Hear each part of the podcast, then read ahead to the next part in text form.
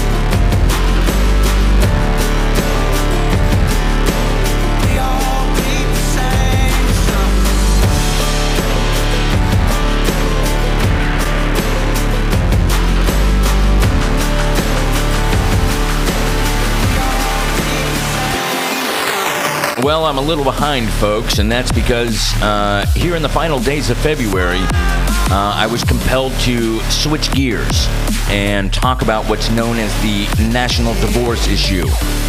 Uh, I know. uh, we got a lot to talk about in this episode, and like I've said before, folks, things move fast in the world, and there's always a lot to talk about. But don't worry, dry your eyes. I have returned for yet another rendering of outraged but righteous rhetoric right here from the Carolina Command Center, down here on the ground in the good old USA. This is the Last Stand podcast, and as you may have guessed, I am your less than humble host, Wild Bill of the Wild Bill fame.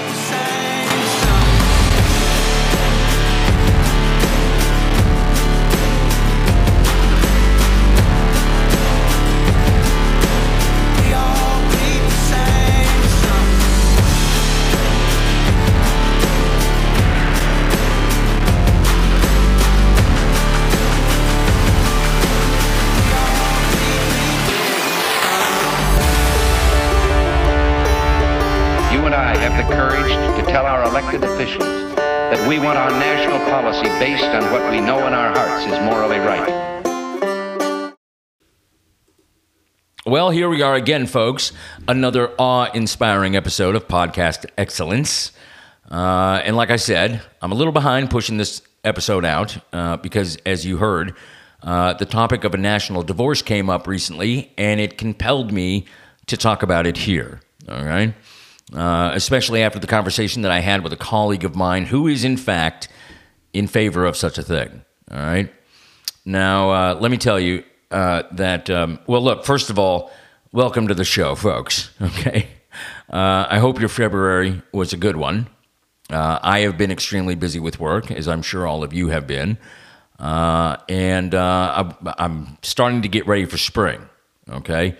Um, when I come home from work, you know, I look at the house, I look at the property, uh, and I just start getting antsy about the yard work that I want to do. Okay. Uh, the exterior painting that I want to do to the trim work on the house, uh, the flooring in the attic, uh, and uh, one or two other things that I know that I want to do. Uh, I'm getting antsy about it. And I'm going to tell you, you know, from time to time, I look at the prices of, you know, flooring for the attic. That's that's a big project that I want to do. materials have really the prices have increased wildly. I mean, it's just crazy. It's still up there. Okay, it's come down a little bit, uh, but it's still up there. And I'm like, damn, you know, uh, I've saved up, you know, money so that I can do it. Uh, and I'm about there where I need to be to be able to start this project. But I'm going to tell you, man, prices, I mean, they're just crazy these days. Um, which is which is why I get pissed off when when Biden starts talking about how everything is great. You know, uh, KJP talks about, um, you know, prices are up because the economy is doing really great. Yeah. Okay. Whatever. Jackwagon. Uh, but anyway, so yeah, so that's that's my February, and um, uh, it's going to be my March and uh, immediate future. But uh, but anyway, welcome to the show uh, Marjorie Taylor Greene of the Republican Party floated the notion of what she referred to as a national divorce. Okay. Now, this isn't the first time that, that this has been discussed or, or been brought up, uh, this national divorce idea, but she brought it up. Okay. Now, if you don't know who Marjorie Taylor Greene is, she's a Republican. All right. She's a politician. And, uh, and I will say uh, that uh, she's floated a few what I call weird notions uh, from time to time in her short time in Congress. Okay, she she's a wild card. All right, uh, but uh, you know, let me let me tell you what um, let me tell you what Wikipedia and Googs say about Marjorie Taylor Greene because uh, if you look her up. Uh, you'll find in Wikipedia, this is typical of what you'll find written about any Republican, really, uh, or, or, or a lot of them, okay?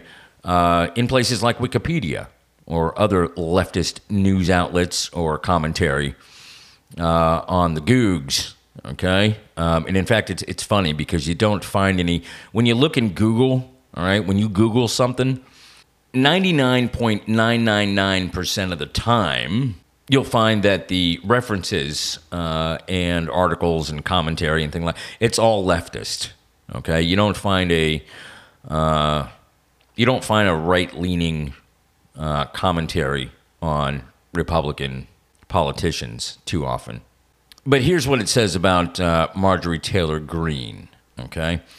Uh, it says she's an American politician, businesswoman, and far right conspiracy theorist who has been the U.S. representative for Georgia's 14th congressional district since 2021. A member of the Republican Party, she was elected to Congress in 2020 following the retirement of Republican Tom Graves. She was reelected in 2022. It goes on to say uh, Greene has promoted Greene has promoted anti-Semitic, white supremacist, and far-right conspiracy theories, including the white genocide conspiracy theory, uh, QAnon theories, and Pizzagate. Other extremist conspiracy theories that she's promoted include government-involved uh, mass shootings in the United States, murders perpetrated by the Clinton family, or what she refers to as the Clinton body count and 9 11 conspiracy theories. Uh, it goes on to say here the shocking discovery was uncovered from hundreds of posts and comments from Greene's page that were reviewed uh, by a news outlet. I don't remember what outlet that was, uh, but I think they're referencing the Twitter account. Uh, before running and ultimately winning her U.S. House seat representing Georgia's 14th district, uh, Greene in 2018 and 2019 signaled the approval of suggestions that Democrat leaders should be murdered. Can you believe this, folks? And no, that's not what happened. When a commenter wrote that a bullet to the head would be quicker uh, in reference to removing House Speaker Nancy Pelosi in January of 2019, Greene reportedly liked it. Okay, thumbs thumbs up. Right? Uh, she liked the, the, the comment, I guess. Uh, as she also did in response to another comment that suggested that FBI agents should be executed for being part of a deep state to undermine former President Donald Trump. Uh, conspiracy theory popularly known as QAnon, which Greene has publicly supported. uh, another post from 2018 saw one commenter write, "Now do we get to hang them?" Meaning H and O, uh, and this was referring to former President Barack Obama and presidential candidate and former Secretary of State Hillary Clinton. Now, in in this thread, Greene reportedly replied, "The stage is being set. Players are being put in place. We must be patient." This must be done perfectly, or liberal judges will let them off. Okay, now this was in reference to, uh, I think specifically in reference to uh, uh, Hillary Clinton um, more than Barack Obama, uh, but uh, I believe it was in reference to um, the laws that Hillary Clinton obviously broke uh, and some of the soft treatment that she got from the FBI.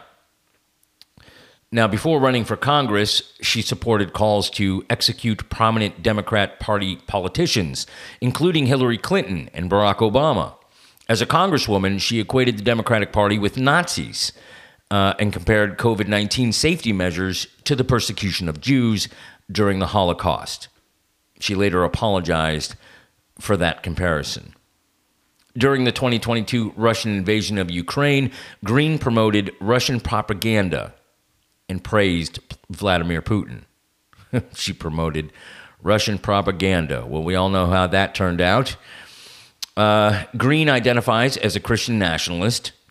Um, now, look, folks, this this isn't this characterization is is far out there. Okay, wildly unfair. Okay, uh, because what they what they basically accuse her of here, uh, especially in reference to uh, calling for the murder of certain politicians, uh, that's bullshit. Okay? Uh, she didn't call for the execution of anyone. Okay? Uh, and her acknowledging followers and the comments that they made, whether they were literal or hyperbolic, okay, uh, does not equate to her own views. All right? And certainly doesn't reflect any statement that she made. Okay? Now, of course, she had to apologize on Twitter uh, but I found that extremely ironic since we had all sorts of comments being made about Donald Trump uh, from the left, to include actual photographs on the internet with Kathy Griffin holding Donald Trump's severed head. Okay?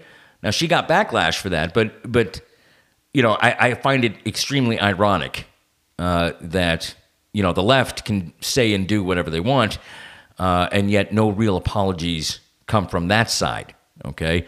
And the characterizations of the Kathy Griffin incident, you know, where she, she, she was holding Donald Trump's severed head, okay, holding a representation of his severed head. Uh, there was there was no real apologies made there, uh, and Democrats didn't see what the problem was with that. Uh, it goes on to say she's a strong supporter of former President Donald Trump. Uh, she aided and supported Trump's attempts to overturn the 2020 U.S. presidential election and has since supported Trump's false claims of a stolen election. She called for the results of the 2020 U.S. presidential election in Georgia to be decertified and was part of the Sedition Caucus. Listen to that Sedition Caucus, uh, a group of Republican legislators who unsuccessfully challenged votes for Joe Biden during the 2021 electoral college vote count. Even though federal agencies and courts overseeing the election found no evidence of electoral fraud. Yeah, well, uh, I'm not going to get into the weeds about that, but we all saw uh, many, many instances of what could be considered, at the least, irregularity and at the worst, uh, outright criminality. Uh, but, but you know, uh, the FBI found no evidence of it. Of course they didn't because the fix was in. All right. Uh, days after the Biden inauguration, Greene filed articles of impeachment alleging abuse of power. On February 4th, 2021, the U.S. House of Representatives uh, voted to remove her from all committee roles because, of course, it did. Okay. Uh, this was in response to uh, her statements and endorsements of political violence. All right. Uh, 11 Republicans joined the unanimous Democrats in that vote. Now, I really should get in there and tell you who the Republicans are. I don't know who all they were, um, but they're the usual suspects. I'll tell you that. Uh, let's see. Uh, yeah, she was appointed to new committee roles in 2023. Um, so, uh, okay. So, to say the least, she's a wild one. Okay. Uh, I don't personally believe or support everything that she said. Um, but I do support her right to express her opinion, as I do for Democrats, right? I know. Uh, sounds weird, but I do. And I do believe that there are consequences for what a person says, whether it's fair or unfair. All right. And if it's unfair, then, then that ought to be addressed. Okay. But to be honest, I think sometimes that there ought to be consequences for what people say. Uh, when the left blatantly lies to the American people, um, there ought to be consequences, as there were when Republicans became the majority in the House and Kevin McCarthy tossed Adam Schiff off the Intelligence Committee. All right, when he tossed Ilhan Omar of the Human Rights Committee for her statements about America uh, and her anti Jewish sentiments uh, about the Jewish people. Uh, so there are consequences uh, to what's said, or there can be, um, especially when it's overtly wrong uh, and we do see evidence of that. Not often, all right, when it comes to the left, uh, but it does happen, as it did with Greene and and these leftists that I just mentioned. Okay, but but the other day, all right, uh, getting back to what we were talking about, uh, Greene brought up the notion of what she referred to as a national divorce. She's proposing a national divorce. Now, what is this? blue states go their way uh, and divorce themselves from the red states, okay, and vice versa. Uh, but the government at the federal level would still be responsible for doing its duty for all 50 states. Now, what I think she's talking about here really is decentralizing the federal government, okay? Uh, returning, I guess, constitutional principle, you know, applying that to the federal government, all right? You know, uh, this is what the federal government cannot do, and we need to hold them to it because the Constitution says so. All right.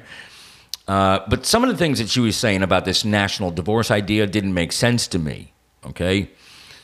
If you want to live in a blue state and get rid of police, uh, then go for it, right?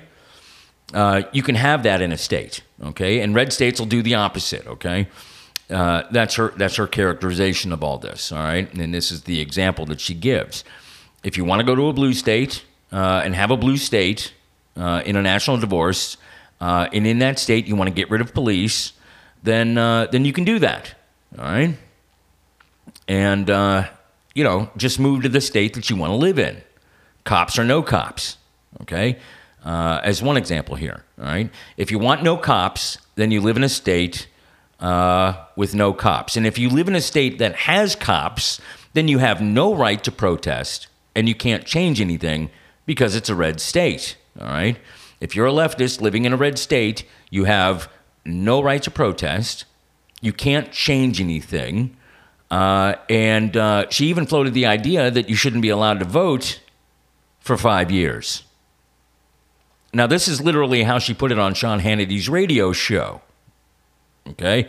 And Sean Hannity uh, asked the logical question. Okay, now how you know his question was how would we accomplish this?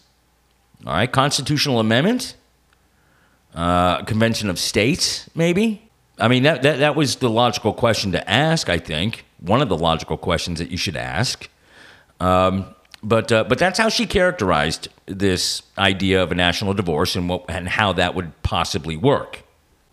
And you'll play some hell uh, on social media, on YouTube and other places, uh, to find uh, Marjorie Taylor Greene's complete uh, interview or her complete statements or complete thoughts about uh, about her idea of this national divorce. But um, let, us listen to a couple of bites here of Marjorie Taylor Greene uh, with her idea of a national divorce. All right, Georgia Congresswoman Marjorie Taylor Greene made waves over the holiday weekend with this tweet calling for a national divorce after facing backlash from Democrats and some Republicans. Greene followed up with a detailed thread explaining why she thinks this is a good idea.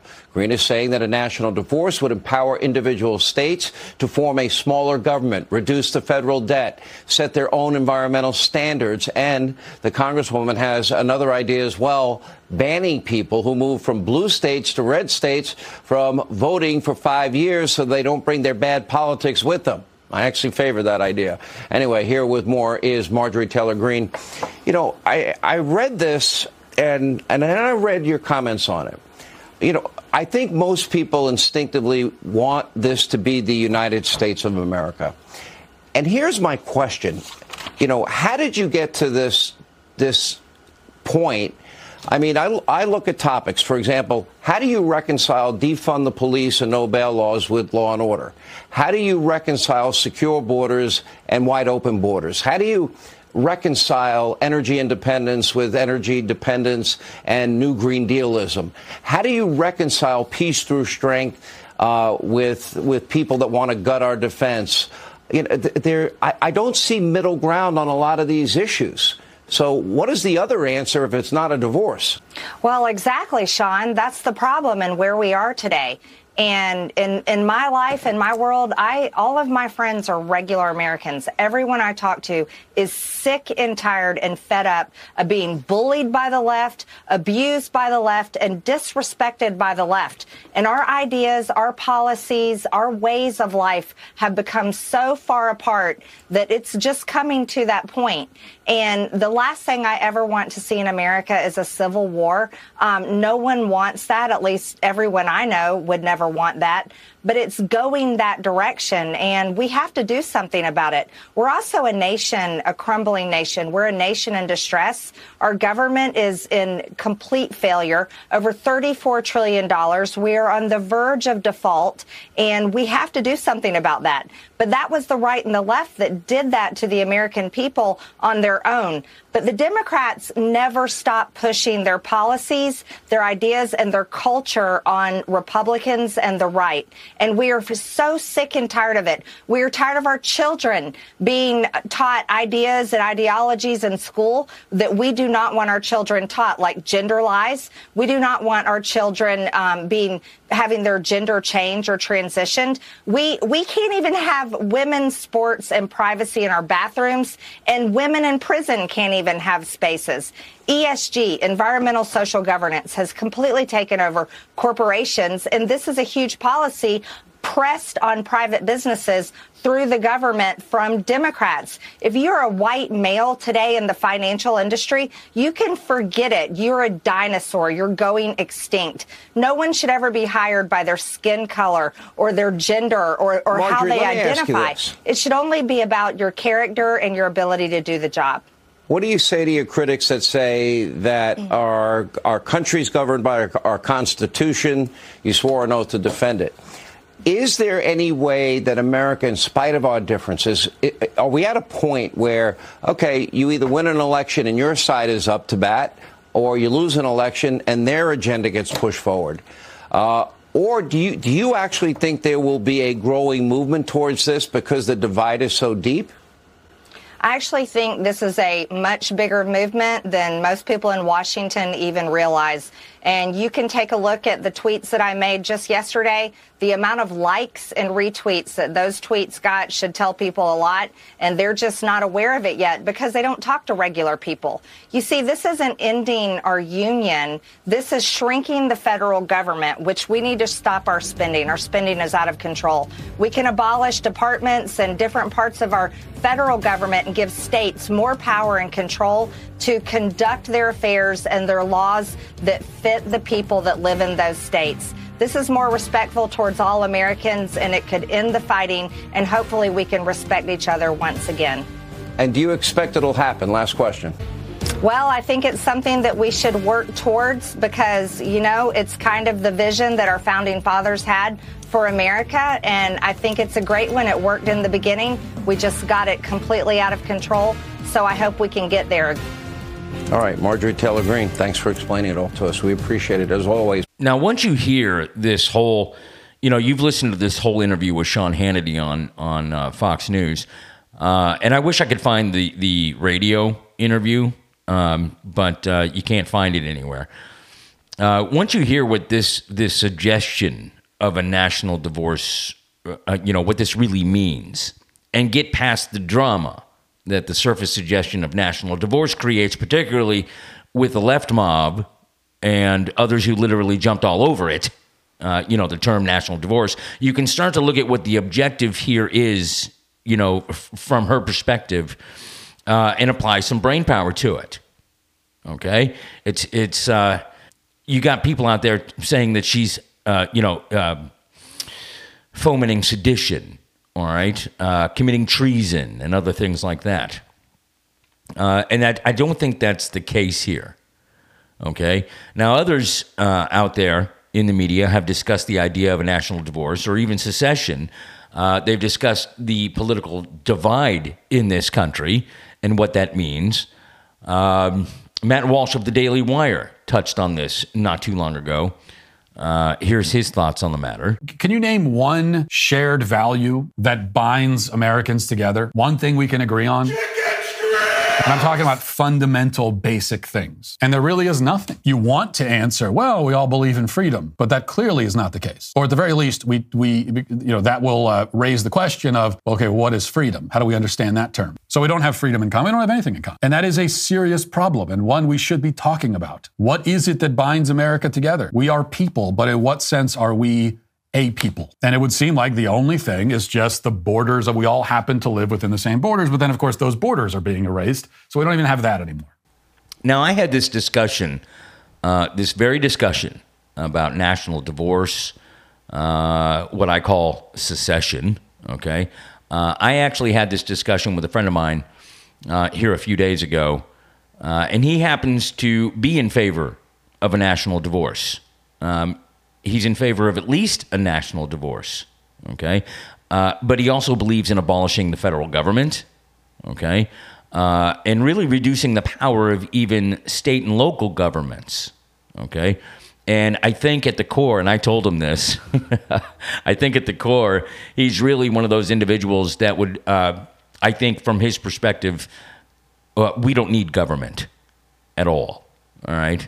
Uh, he would prefer to live completely without governments, okay, or without some sort of you know government entity uh, in his life. And in the interest of full disclosure here, uh, I want to be clear: I do not favor a national divorce. Okay, I don't favor a secession of states.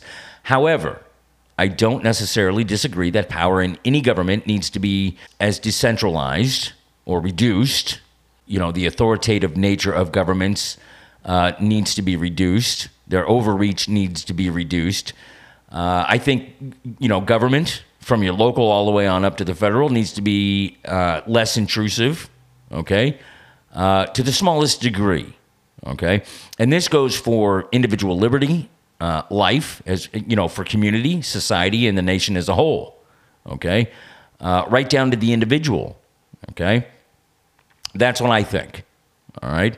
Now, others in the Republican Party and conservatives alike, uh, you know, don't really think that a national divorce is desirable. Uh, they don't necessarily support it, nor do they think that a national divorce is feasible. Now, almost every night, we bring you some blue state woke horror story that is like affecting our schools, our workplaces, even our safety.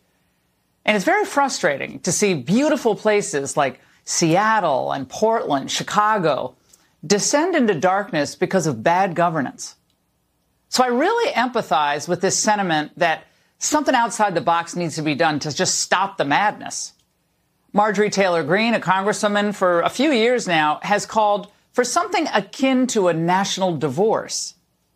Red states could choose uh, and how they allow people to vote in their states. What I think would be something that some red states could propose is, well, okay, if if Democrat voters uh, choose to flee these blue states where they cannot tolerate the living conditions, they don't want their children taught these horrible things, and they really change their mind on the types of policies that they support. Well, once they move to a red state, guess what? Maybe you don't get to vote for five years.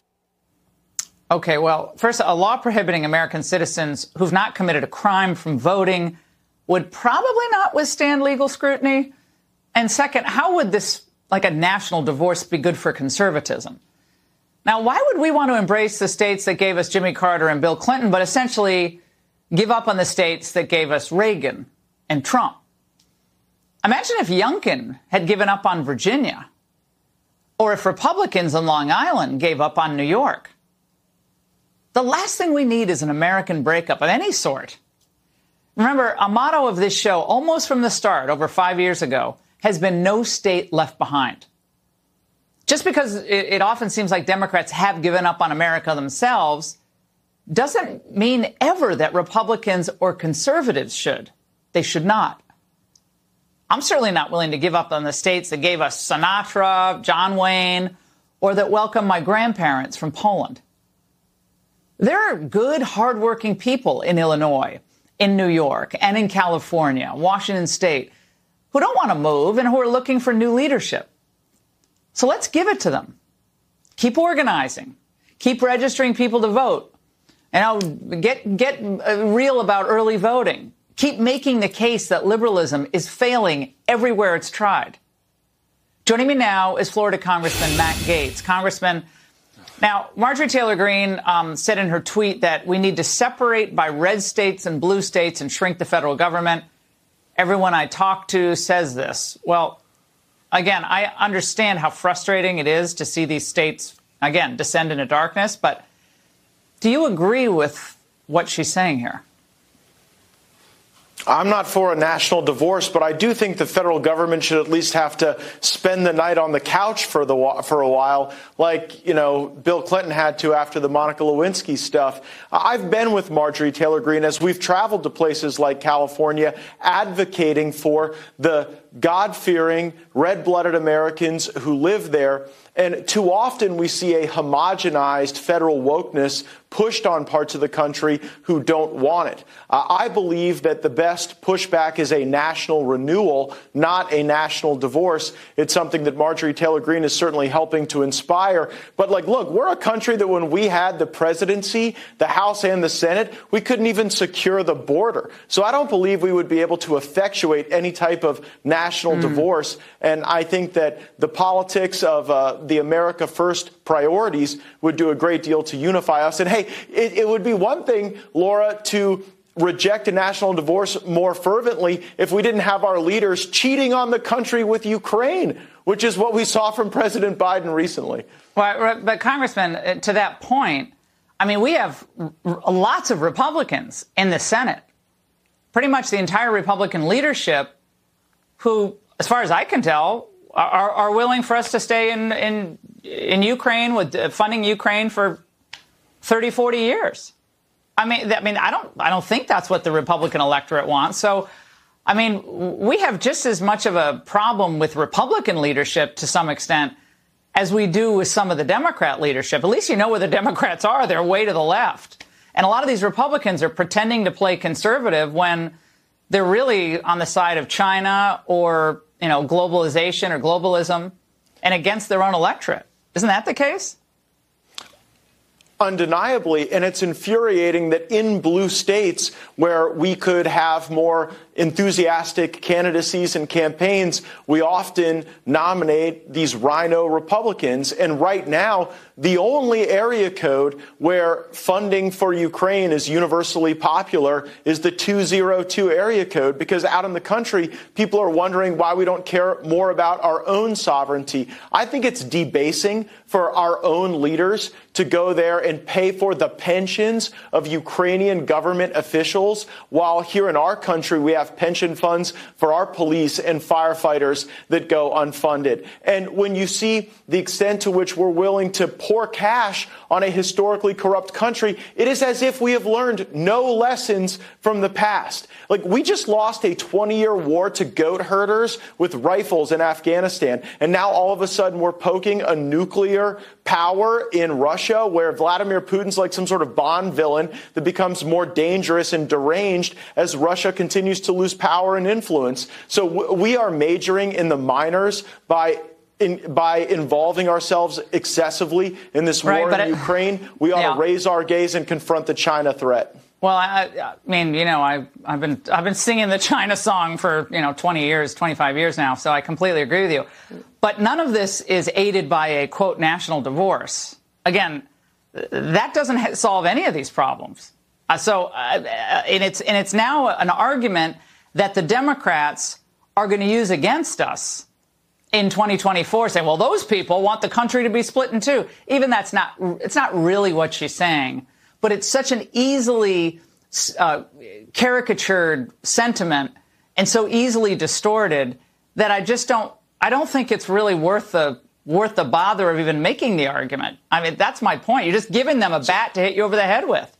So I think Marjorie Taylor Greene is making an invigorated argument for federalism, which I think a lot of voters would ascribe to. I don't think that it's helpful when we have uh, Democrats trying to divide us, even divide parents from their own children by pushing woke ideology in the classroom. So Oh, the way to make this debate constructive is for the House of Representatives under Republican control to use the power of the purse to defund the woke, weaponized federal government from the Department of Education to the Department of Labor to even elements of the Department of Justice and the FBI. And that's where there has to be Republican stridence, not just in press releases and floor speeches, but when we actually get to the debt limit and the appropriations bills. And guess what? Because of the fights that we had in early January, we actually have exquisite tools now to target those agencies and Time target do it. those bureaucrats with specific votes to defund them and defang them.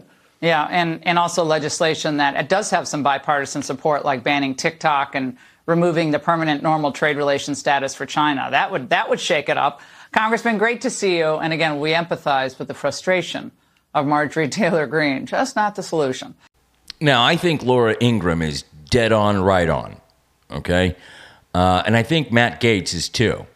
All right. A national divorce is not a good idea, nor do I think that it's feasible. Okay. There are more effective ways to deal with extremist leftist ideologies uh, and moves to fundamentally destroy the republic that we are meant to be. Now, you know that the Democrats and their leftist supporters would, if they could, take complete control of the country and impose their brand of tyranny on the people if they were given half the chance. Okay? We've seen it. We've heard it from their own mouths as they've called for the public removal and ostracization of conservatives from government, uh, right on down to the public square. But the Republican equivalent to separating the states so that the left could do what they want in their states and the red states could do what they want in those states, uh, that isn't the answer, folks. Okay, so why why are people talking about it? All right, why is it being brought up again? All right, because th- this discussion isn't just happening in 2023. This has happened uh, throughout the years. Okay, uh, and I think Laura Ingraham touched on this uh, in in in the segment with Matt Gaetz. What you're talking about here is political ideologies, okay, that are so polarized uh, that the two have no common ground okay? And the people who support those partic- uh, particular ideologies, uh, the right and the left, they have no common ground anymore. Um, and, and there are reasons for that, and I'm not going to get into that. Um, but, you know, it's like I was saying the other day people in general are fickle, All right, Th- you know they they change their minds. Things change. Okay, we saw that in New York uh, in this last midterm election. Okay, what Marjorie Taylor Greene is talking about here in in the idea of a national divorce, okay, separating blue states and red states. Uh, she, she, what she's really what she's talking about there in that circumstance is is really segregation, okay, and isolation based on political affiliation or or or ideology or philosophy, okay. Um, look, folks, uh, the people already have the right to elect legislatures and a government that will effect the political will of the people. Okay? It's, it's the responsibility and obligation of the people to understand how this government works and to understand what it is that they're voting for. Okay? Many of us do.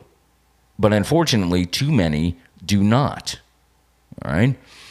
Uh, and the federal government being comprised of people should be reduced in size and its power somewhat decentralized for a great many things that the Constitution articulates. Okay, in other words, uh, you know, uh, we have to get back to understanding what the federal government can do and what it cannot do. All right, we we got to get back to the things that it's not allowed to do, and the things that the federal government is obligated to do. Okay. Uh, the national presidential elections could be adversely affected by uh, a segregation of states. All right. Even people, you know, individuals could be adversely affected by this. And they would be, from my perspective. Okay. Um, the problem isn't location. Okay. The problem is people. All right. And to think that anyone living in a blue state or a red state, uh, to think that they would be stuck with whatever that state decrees without being able to protest it or change it or at least debate it or vote on it, uh, I think, is a form of tyranny. Now, look, I get what, what, what Marjorie Taylor Greene's saying here. Okay, I, I get to what uh, she's, you know, going for. All right, and decentralizing the federal government or reducing its reach and authority is something that I can get behind. Okay, but a national divorce with without you know uh, uh secession. Okay, uh, you know, creating two you know, basically countries within a country, uh, I don't think it's possible, nor do I think it's desirable. Creating states that do one thing or the other in accordance with, you know, their particular ideology, uh, and telling people that they wouldn't have the right to change it, uh, and, you know, they can simply just move to, you know, the state that they align with, uh, the state that does the one thing or the other thing. Uh, in my less than humble opinion, is tyranny.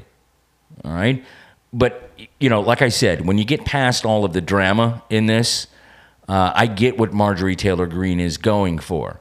All right, um, I, I get it, folks. Okay, and and like I said, if you if you divided the red states from the blue states, okay, um, in my mind, I'm asking, you know, why even have representatives of the states to the to the to the federal government? All right, if certain issues are going to be enacted as a matter of where you're located. All right. Uh, unless unless you're talking about representatives going to Washington to uh, make sure that the federal government does what it's obligated to do. All right. But uh, like I said, I, I, I, don't believe in a national divorce. I don't believe in a, a separation of the states. Uh, no, I, I, can't get behind that. I can get behind what uh, her suggestion leads to. I can, I can, you know, like I said, reducing the power and, and overreach of the federal government, uh, even the state governments and local governments. Okay, I can get behind that. Now, if we know anything about the left, it's this: the left in this country uh, want one party rule. Okay, they want to subvert the republic and fundamentally transform it into something that it was never meant to be. Okay, and they're trying to do it by indoctrinating your kids Okay? They're doing it by throwing the border wide ass open.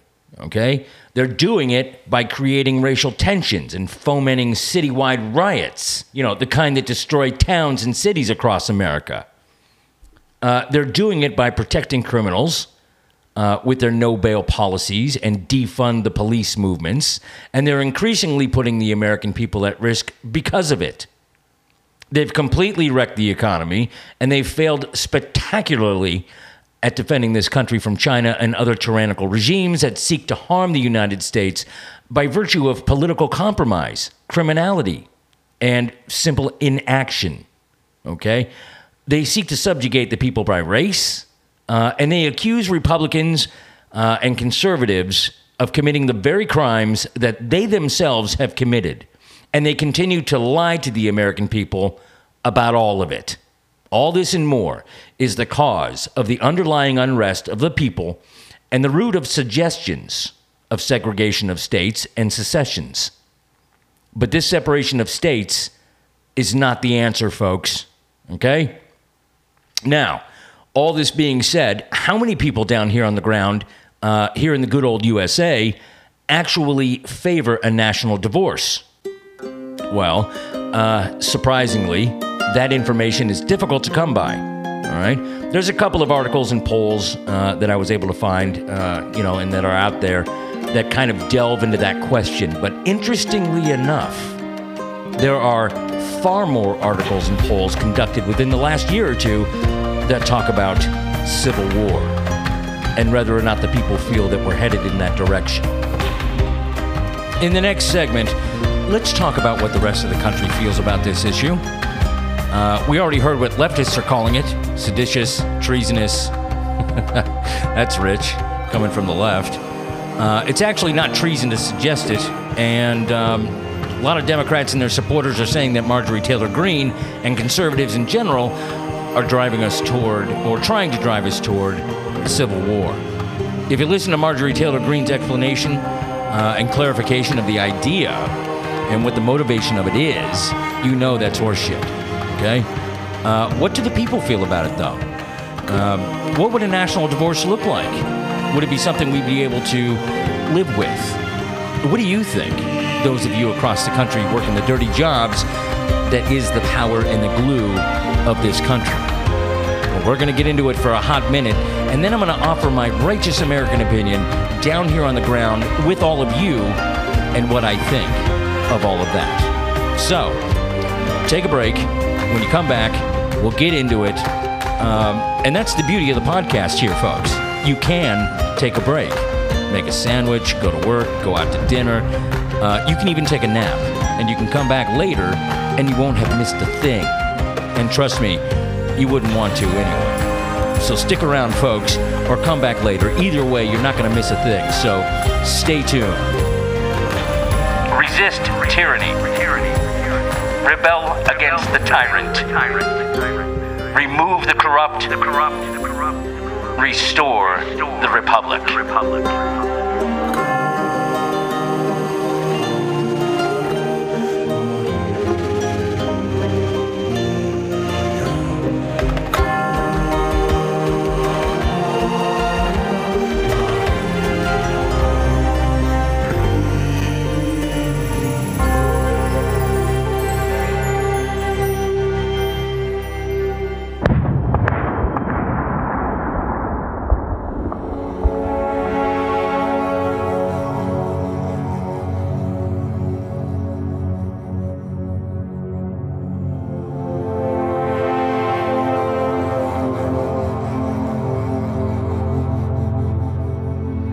Dr. Anthony Fauci is shooting down theories that the coronavirus was man made. He tells National Geographic everything about the stepwise evolution over time strongly indicates that this virus evolved in nature and then jumped species. Tony Fauci knew from the beginning that COVID may have been manufactured in China in dangerous experiments he helped pay for. The lab leak theory, it turns out, was never crazy. So why did they lie to us about it for so long? Dr. Fauci, knowing that it is a crime to lie to Congress, do you wish to retract your statement of May 11th where you claimed that the NIH never funded gain of function research in Wuhan? Senator Paul, I have never lied before the Congress, and I do not retract that statement. I can tell you that there is a significant amount of evidence that this came from that laboratory in Wuhan. What was? Let me take- finish. You take an animal virus and you increase its transmissibility to humans. Right. You're saying that's not gain of function. Yeah, that is correct. And and Senator Paul, you do not know what you are talking about, quite frankly. And I want to say that officially. You do not know what you are talking about. They took animal viruses that only occur in animals and they increased their transmissibility to humans. How you can say that is not gain of function? It is not. It's a dance, and you're dancing around this because you're trying to obscure responsibility for 4 million people dying around the world Okay. from a pandemic. There will be responsibility for those who funded the lab, including yourself, and you are obfuscating the truth. I'm not obfuscating the truth. You're the one. And, and you are implying that what we did was responsible for the deaths of individual. I totally resent could that. have and if anybody is have been. lying here, Senator, it is you. His agency funded coronavirus research at the Wuhan Institute of Virology in conjunction with the Chinese military. Fauci was up to his neck funding research in Wuhan, and it's something he himself, eventually, just a couple of months ago, had to admit. It was incumbent upon us to study the animal human interface and to understand what potential these viruses have of infecting humans, which then might damage the United States. So please let me finish. So you don't want to go to Hoboken, New Jersey, or to Fairfax, Virginia, to be studying the bat human interface that might lead to an outbreak. So you go to China. Dr. Fauci first called this, you know, lab leak theory, quote, a shiny object that will go away. But then he testifies in a lawsuit brought by Missouri and Louisiana that he dismissed the lab leak to placate China out of fear it would, quote, increase tensions with China. I believe Dr. Fauci has lied to Congress, which is a felony, when he has stated that the federal government did not fund gain of function research in the Wuhan Institute of Virology. He elevated politics above science and medicine. There has been no person who has done more to destroy trust in the scientific and medical community than Dr. Anthony Fauci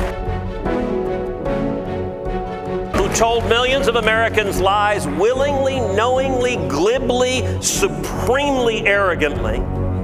Um, should there be an accountability in any sane system, he would be prosecuted for lying under oath, and he would go to jail for lying under oath to Congress.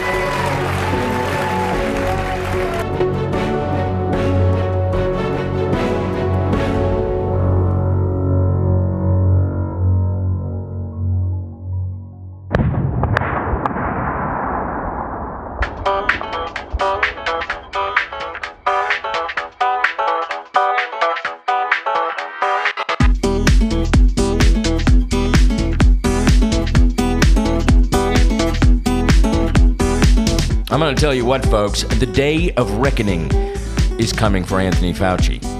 If you caught the clip in the montage, uh, the man admitted to lying about everything because he was trying to placate China.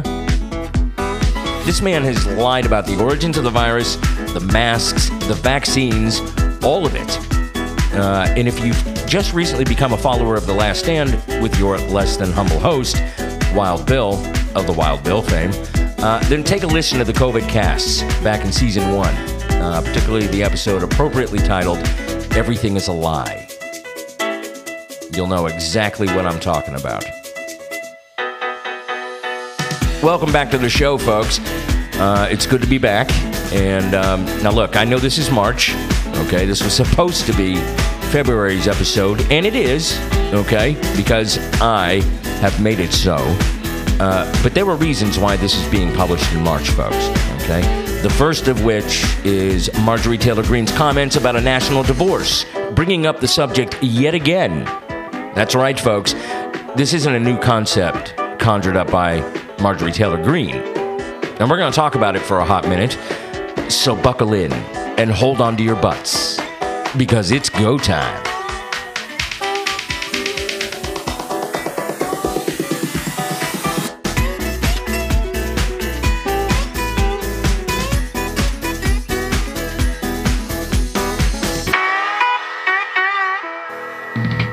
All right, so what are we talking about here? We're talking about the national divorce, an issue that Marjorie Taylor Greene brought up. Um, and uh, man, oh man, was it an explosive issue. Everybody was talking about it, right? Uh, and the pundits and uh, politicians on the left, of course, were, you know, spouting off their. Marjorie Taylor Greene's trying to call for for for a civil war and all that. They're trying to separate the people, which you know, uh, for the Democrats to be outraged over the discussion of a national divorce uh, is kind of ironic to me. And what do I say about irony, folks?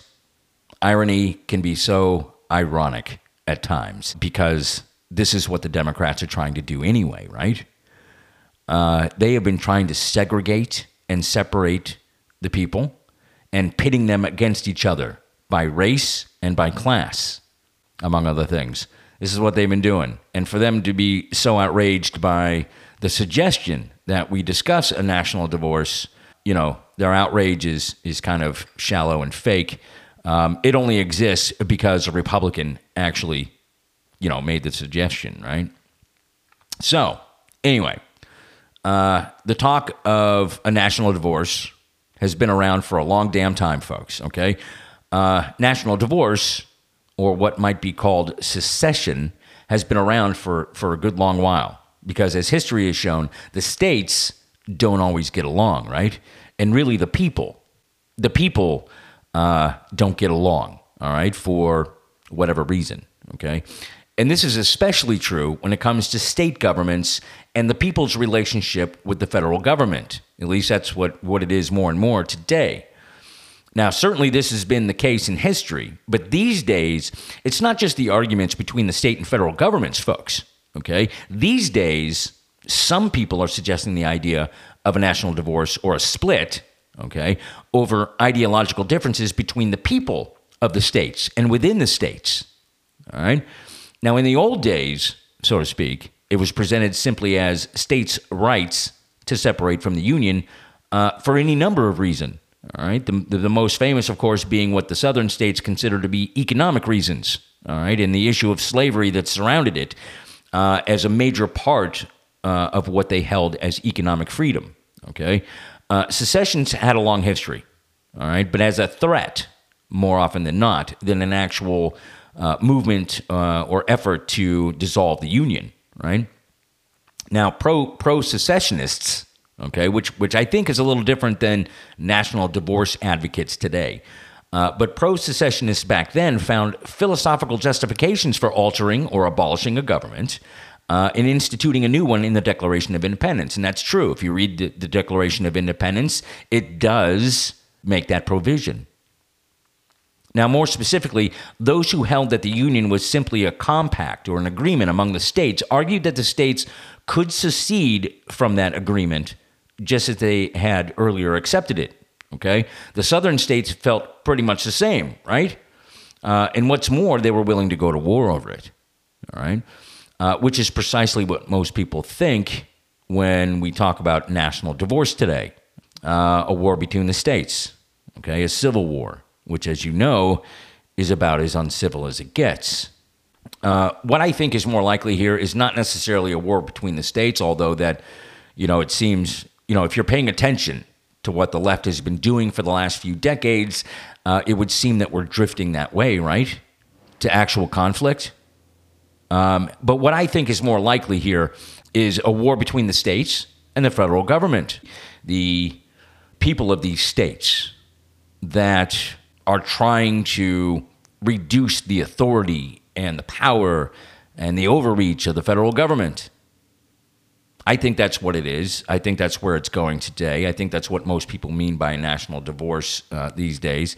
Uh, and certainly that's what Marjorie Taylor Greene meant, right?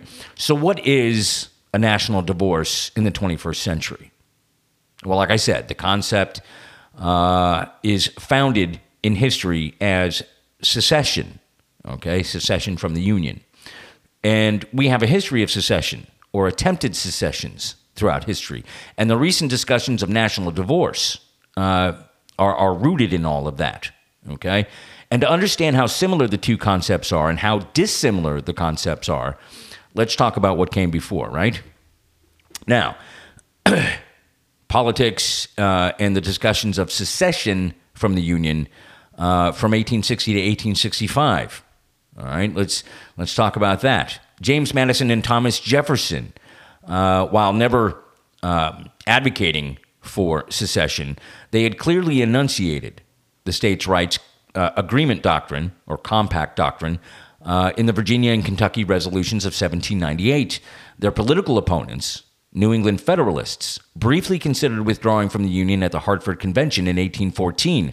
The Mississippi question had elicited hints of secession from pro slavery states, but the famous Missouri Compromise of 1820 uh, tempor- temporarily calmed all that down. Okay? South Carolinians, however, went to the very brink of secession in the 1830s over the tariff question uh, of the time. All right. From the 1840s to 1860s, Southerners frequently threatened to withdraw from the Union uh, as anti slavery sentiment in the North grew stronger. The Compromise of 1850 eased some of that sectional strife, but the problem of permitting or prohibiting slavery in the Western territories continued to inflame opinions on both sides throughout the 1850s. So there's this back and forth as we continue to expand uh, west. There's this question of are we going to allow slavery in these new states or are we going to prohibit it? The Republican Party was formed during this decade, all right, around the idea that the territories should remain free. For example, slaveholding should not be permitted in them, okay? Every man was free.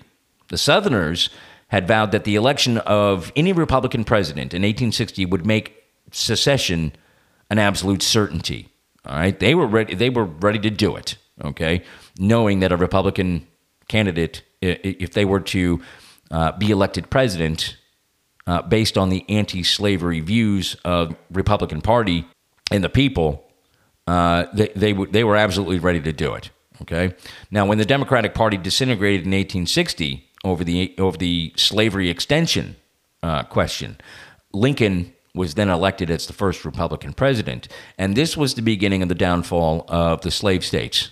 This is when this is when the Republican Party took a stand uh, and began its movement and efforts to put slavery on the ash heap of history in, in the United States. On December 20th, 1860, uh, a special convention that was called in South Carolina uh, saw that uh, an ordinance was unanimously passed uh, for secession. All right, Mississippi, Florida, Alabama, Georgia, Louisiana, uh, they all followed in January of 1860. Uh, and Texas voted to secede in February of 1861. Now, this is still more than a month before Lincoln was actually president. Okay? Now, prior to Lincoln, James Buchanan had denied the right of secession but he also denied the right of the federal government to use force against any of the states that would secede from the Union. Now, that leads into the question can a state constitutionally secede from the Union? Now, this, this question goes all the way back to those days, folks, in 1860. The Dubuque Herald, a newspaper uh, back in the day, uh, wrote an article or published an article uh, in November of 1860 uh, asking this very question Can a state constitutionally secede? Now, it, it uh, I don't know who wrote the article, but, uh, but whoever the author of that article was wrote This is one of the questions of the day, and it appears to be no longer a mere abstract or theoretical question. The Constitution makes no provision for secession. A government is not a corporation whose existence is limited by a fixed period of time, nor does it provide a means for its own dissolution. The Constitution of the United States provides that it may be amended, and it does prescribe how this may be done, but it does not, as it exists now, contemplate its own destruction, nor a dissolution of the government of which it is the living evidence of. Constitutionally, there can be no such thing as secession of a state from the Union. But it does not follow that because a state cannot secede constitutionally, that it is obliged under all circumstances to remain in the Union. There is a natural right which is reserved by all men and which cannot be given to any government, and no government can take it away.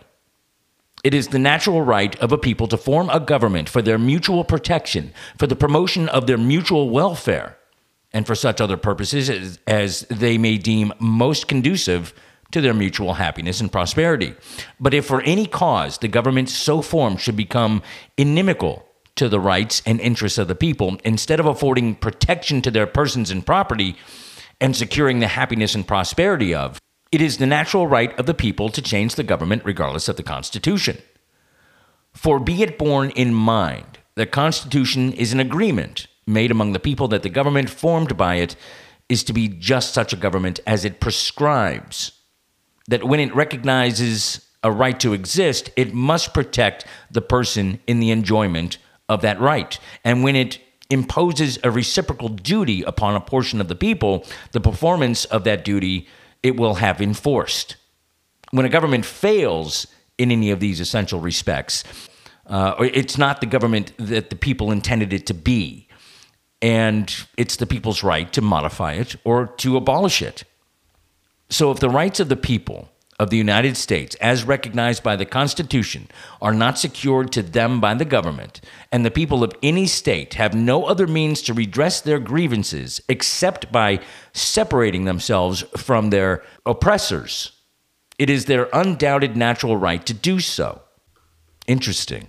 So, as far back as 1860, we find the discussion of a national divorce uh, and the issue of secession and whether or not it's constitutionally supported uh, we find that discussion being had.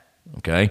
Now, the long and the short of it from the Dubuque Herald's perspective uh, here is secession is not constitutionally supported simply because the Constitution, uh, being a pact between the people and the government that they chose, does not and did not fathom the idea that this promise or this pact could be undone.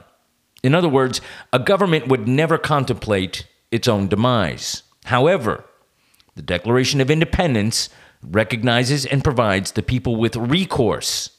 That if the people find that the original pact between the people and the government that it chose uh, has been violated to intolerance, the people have the undeniable right to separate from that agreement and to modify the agreement uh, and to modify that government or throw it out wholesale and begin anew, establishing new guards to promote and secure its principles as outlined in the Declaration and the preamble to the Constitution.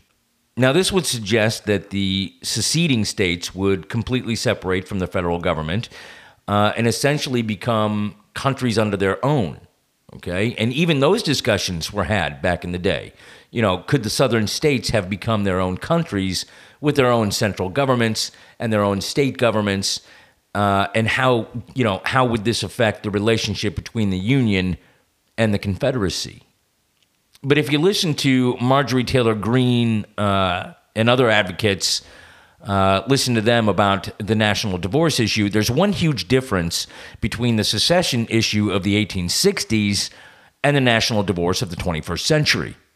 Marjorie Taylor Greene doesn't suggest that blue states and red states become their own countries all right, or, or, or even their own governments completely independent from the federal government. What she proposes is something different.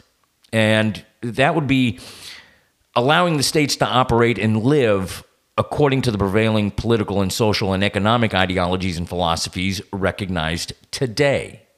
The leftist Democrat Party's desire for extreme socialist communist type governments that disregard the absolute truths that are the foundations of a republic such as ours, and instead allow for the affectations of a groupthink uh, ideology as prescribed by the government and the woke individuals and groups that support it, versus the principles of a constitutional republic that is less intrusive government a loyalty to the truths that are the foundation of a decent and moral and independent people, and the individual opportunity and prosperity that, that, that flourishes and benefits the entirety of the state without the government's theft of that property or its intrusion into the lives and minds of the people who would be prosperous and free to pursue such prosperity and happiness under that form of government. In other words, the federal government would still have the obligation to conduct itself as prescribed by the Constitution of the United States. Only now, the states would be separate from each other. All right? In other words, the federal government would be applying constitutional obligations uh, of protection, uh, you know, equal under federal law, uh, among other things.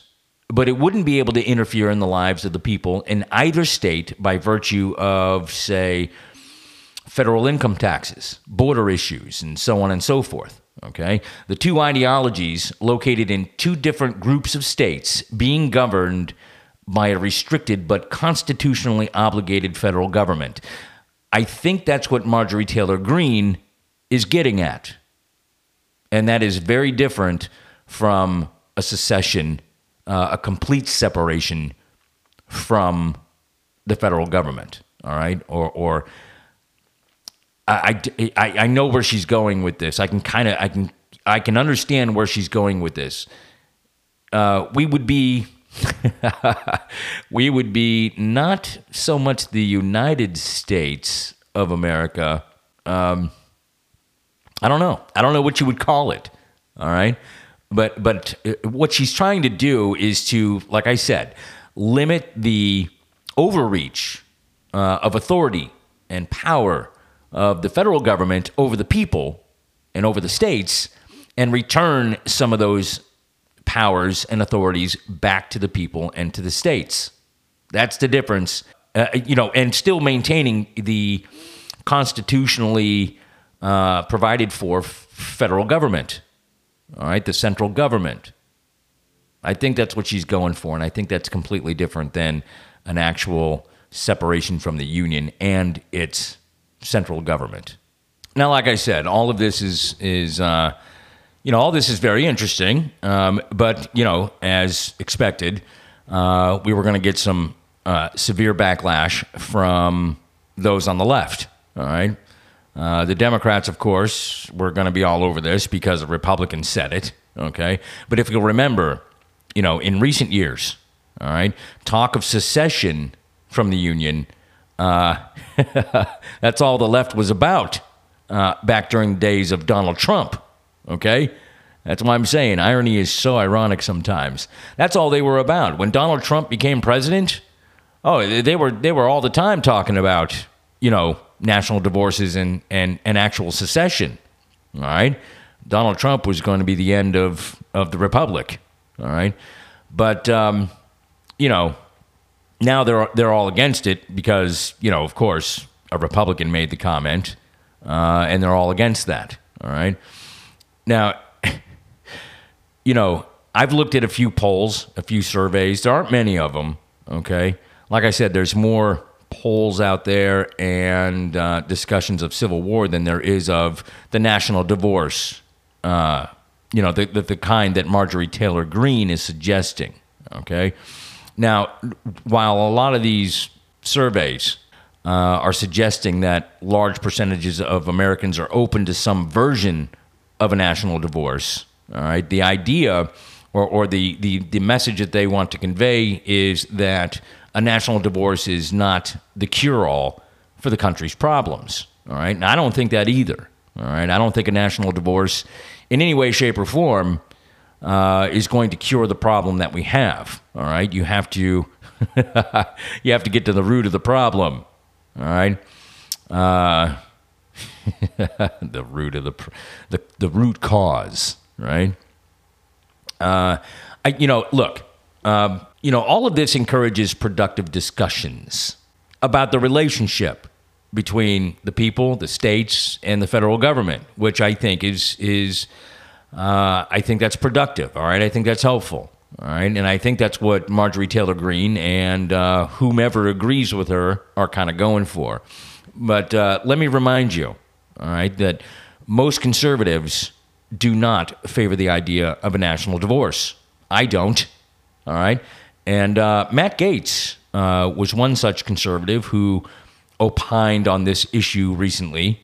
Marjorie Taylor Greene, a congresswoman for a few years now, has called for something akin to a national divorce red states could choose uh, and how they allow people to vote in their states. What I think would be something that some red states could propose is, well, okay, if if Democrat voters uh, choose to flee these blue states where they cannot tolerate the living conditions, they don't want their children taught these horrible things and they really change their mind on the types of policies that they support. Well, once they move to a red state, guess what? Maybe you don't get to vote for five years. Okay, well, first, a law prohibiting American citizens who've not committed a crime from voting would probably not withstand legal scrutiny. And second, how would this, like a national divorce, be good for conservatism? Now, why would we want to embrace the states that gave us Jimmy Carter and Bill Clinton, but essentially give up on the states that gave us Reagan and Trump? Imagine if Youngkin had given up on Virginia, or if Republicans in Long Island gave up on New York. The last thing we need is an American breakup of any sort. Joining me now is Florida Congressman Matt Gaetz. Congressman, now, Marjorie Taylor Greene um, said in her tweet that we need to separate by red states and blue states and shrink the federal government. Everyone I talk to says this. Well, again, I understand how frustrating it is to see these states, again, descend into darkness, but do you agree with what she's saying here? I'm not for a national divorce, but I do think the federal government should at least have to spend the night on the couch for the for a while, like you know Bill Clinton had to after the Monica Lewinsky stuff. I've been with Marjorie Taylor Greene as we've traveled to places like California, advocating for the God-fearing, red-blooded Americans who live there. And too often we see a homogenized federal wokeness pushed on parts of the country who don't want it. Uh, I believe that the best pushback is a national renewal, not a national divorce. It's something that Marjorie Taylor Greene is certainly helping to inspire. But like, look, we're a country that when we had the presidency, the House and the Senate, we couldn't even secure the border. So I don't believe we would be able to effectuate any type of national mm. divorce. And I think that the politics of uh, the America First priorities would do a great deal to unify us. And hey, it, it would be one thing, Laura, to reject a national divorce more fervently if we didn't have our leaders cheating on the country with Ukraine, which is what we saw from President Biden recently. So I think Marjorie Taylor Greene is making an invigorated argument for federalism, which I think a lot of voters would ascribe to. I don't think that it's helpful when we have uh, Democrats trying to divide us, even divide parents from their own children by pushing woke ideology in the classroom. So oh, the way obviously. to make this debate constructive is for the House of Representatives under Republican control to use the power of the purse to defund the woke, weaponized federal government from the Department of Education to the Department of Labor to even elements of the Department of Justice and the FBI. And that's where there has to be Republican stridence, not just in press releases and floor speeches, but when we actually get to the debt limit and the appropriations bills. And guess what? Because of the fights that we had in early January, we actually have exquisite tools now to target those agencies and Time target those it. bureaucrats with specific votes to defund them and defang them. Yeah, and, and also legislation that it does have some bipartisan support, like banning TikTok and removing the permanent normal trade relations status for China. That would that would shake it up. Congressman, great to see you. And again, we empathize with the frustration of Marjorie Taylor Greene. Just not the solution. Now, I agree with Laura Ingraham 100%. Okay. Uh, but as I said, I was able to find a couple of articles that actually uh, talk about the national divorce issue. Uh, and to be honest, I was surprised at what I read uh, in these articles. One, one in particular, written by the Daily Mail, all right, online internet kind of thing. Um, it's uh, the, the, the title of the of the article is a third of Americans agree with Marjorie Taylor Greene's national divorce call. Forty seven percent of Republicans back the bid for red states to split, according to a shocking new poll. And then underneath it, it has the quote: "We need a national divorce." Says Georgia Republican Representative Marjorie Taylor Greene in a Twitter post that garnered nearly 35 million views. 35 million views. You know, one of the things that I found when I was, you know, on the Googs, uh, kind of researching some of this, uh, what you find in the midst of the political national divorce issue, you'll also find um, a few articles scattered here and there about marital divorce, you know, divorcing out of marriage. One of the one of them said, uh, the national divorce rate has fallen to its lowest point in decades. 73% of U.S. adults say divorce is morally acceptable. So maybe maybe that you know maybe that makes sense uh, with this 35 million views that supported uh, Greene's uh, assessment of the situation here. In an article written by Katelyn Caralle, okay, she's a U.S. political reporter for the DailyMail.com. Uh, she wrote on March 2nd, 2023 a surprising number of Americans agree with Georgia Firebrand Representative Marjorie Taylor Greene that the United States needs a national divorce where red, red and blue states would separate and the federal government would be shrunk. 34% of the 1,000 likely voters surveyed by Rasmussen Reports said that they agree with Greene, but still, 57% disagree with the premise. When broken down by party, Republicans are split on the matter with just a 5% margin of those who agree and disagree, while 26% of Democrats say they agree with the pro Trump Republican Congresswoman. Well, I'm going to tell you, remember what I, what I just talked about a minute ago? During the Trump administration, that's all the Democrats were about, man. that's uh, they were, you know, leave the country, national divorce. Uh, stunning. She goes on to write A majority of Democrats, 67%, say they are against Marjorie Taylor Greene's idea, while 42% of Republicans also disagree with her. Like I said, during the Trump years, you, you, you might have been able to absolutely just reverse these numbers. One fourth of independent voters surveyed February 21st to the 23rd are in favor of a national divorce, but 63% are against it. Hmm. Overall, 9% of all voters are not sure how they feel about this idea of splitting the country into Republican and Democrat states. And then, of course, she gets into the last time that the states had separated based on ideology, uh, you know, in the whole American Civil War thing. All right. Uh, but then she continues the sheer fact that more than one third of the country is open to the potential of a national divorce shows the growing sentiment of resentment that voters feel toward the opposing party. Currently, 29 of the 50 states are led by Republican governors, and 24 states have voted for Republicans in at least three or four of the last four presidential elections. When just taking into account the 2022 Senate elections, 27 states voted red. All in all, the country would be pretty evenly split, with a slight lean toward Republican states outnumbering Democrat states. The population disparity would be huge, with the denser populated states leaning Democrat and the ones with more landmass but fewer people leaning Republicans. Yeah, we, we also have, it, it, it, there's an argument to be had there. Who's got more guns? uh, I'm just stirring it up with the Batlin stick. In another article that I found, uh, I can't remember which article this is. I forgot to write it down.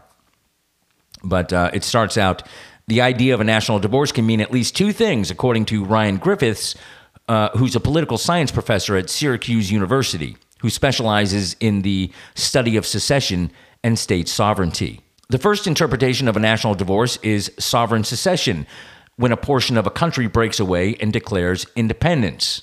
That's a very difficult path that I think people throw out for rhetorical purposes, Griffiths said.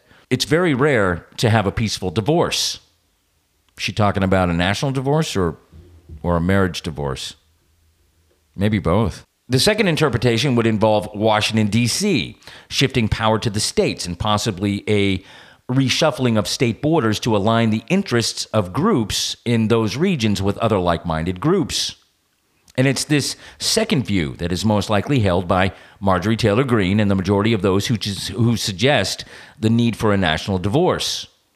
Now, this is, uh, this is Chuck DeVore, who's the Chief National Initiatives Officer at Texas Public Policy Foundation and is an author of the book uh, The Crisis of the House Never United, a novel of early America. I never read the book. Chuck DeVore goes on to say when people refer to a national divorce in that context, what they're talking about is that there's no room anymore for meaningful local or state level adjustments. Instead, we increasingly have a very powerful national government that will tell you what to do and often the person do- doing the telling isn't even elected. Well, that's a true statement. The day after her President's Day tweet, Greene clarified her position, saying that she wasn't calling for civil war, as the Democrats uh, proclaimed, but rather for a legal agreement to separate our ideological and political disagreements by states while maintaining our legal union. Well, like I said earlier in the show, people are fickle, man. You, I don't. You, you just can't corral uh, people of a particular ideology into one place. Things change. Uh, Greene had said that most federal programs should be abolished, that states should have complete control over education, economic regulations, and election laws, and that the Department of Defense should be limited to protecting the borders in the country. Yeah, I can kind of get behind that. Uh, Chuck DeVore said that um, these desires are well founded and fit into a long history of American political thought, but there's a very vocal minority who literally advocate for a region of the country divorcing itself completely from the rest of the country. Now, Francis Buckley, who is a foundation professor at the Antonin Scalia Law School of George Mason University and author of American Secession The Looming Threat of a National Breakup, uh, says that Americans should never completely rule out the possibility of secession. If secession is off the table, then we're back into the British Empire. So if you're an American, uh, I think you have to begin with the idea that secession is sometimes permitted, he said. Following the Civil War, the Supreme Court declared secession unconstitutional in a case called Texas versus White.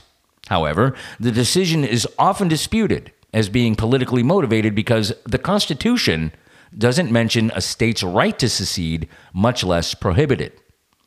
That's right. Even so, according to Buckley, a peaceful secession would likely require a constitutional amendment through a convention of states.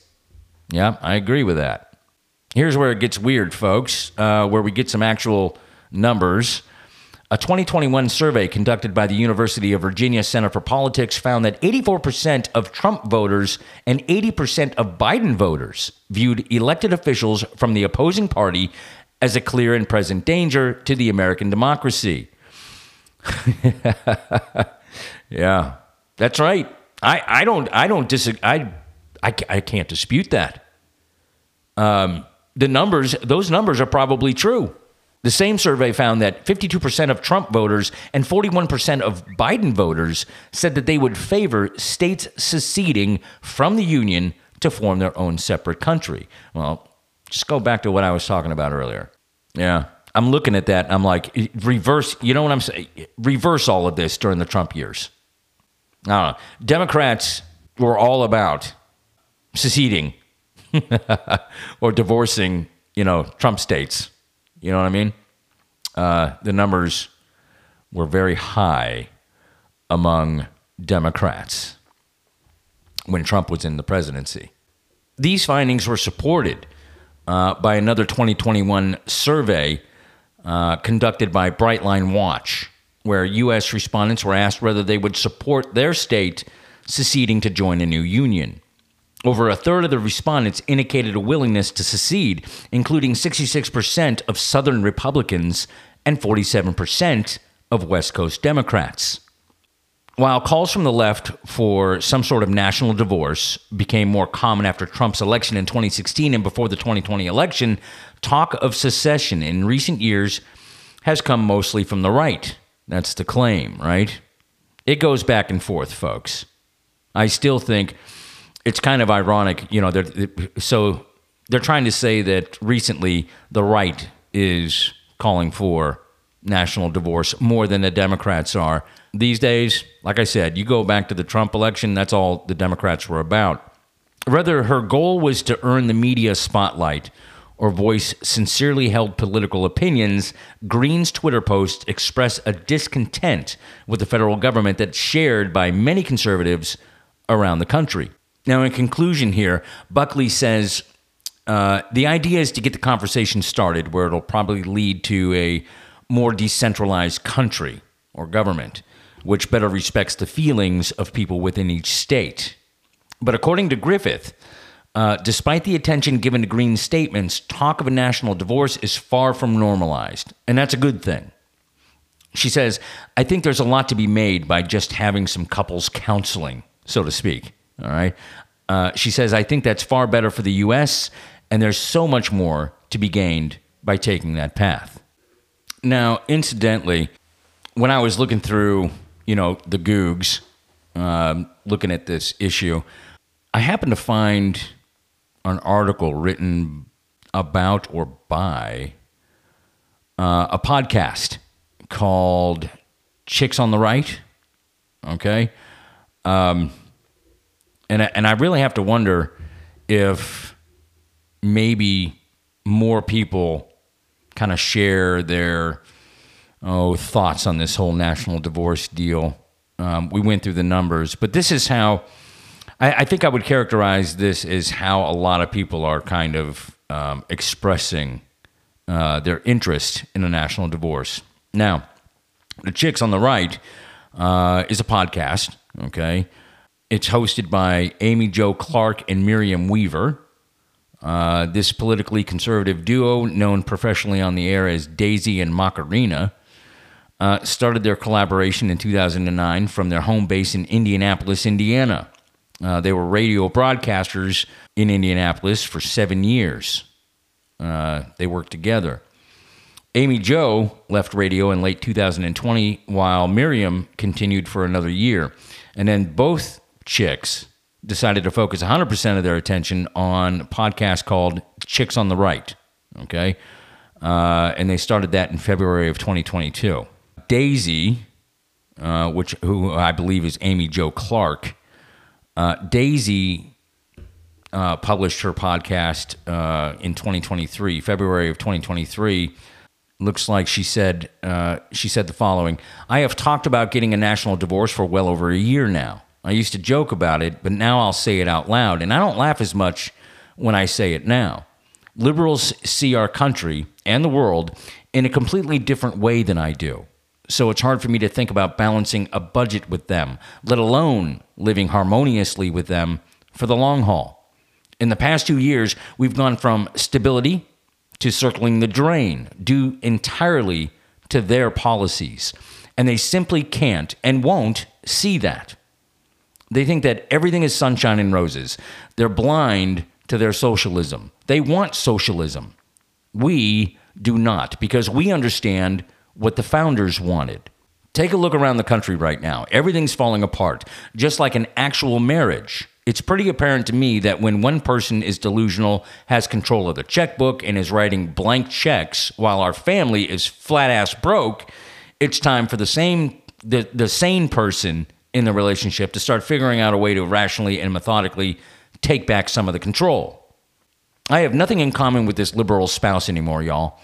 Uh, these folks believe that biological men are women, that weather is the biggest threat to our national security, and that Kamala Harris, Rachel Levine, and Pete Buttigieg are actually competent at their jobs and weren't hired based on identity politics. They believe that the lockdowns were a good thing. They're all about big daddy government, and they're bloodthirsty for World War III. What the fuck? It's not your parents' Democrat Party anymore, folks.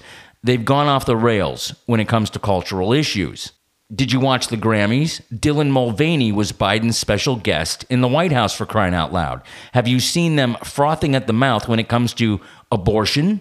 It's no longer safe, legal, and rare anymore, but rather celebrate murdering babies.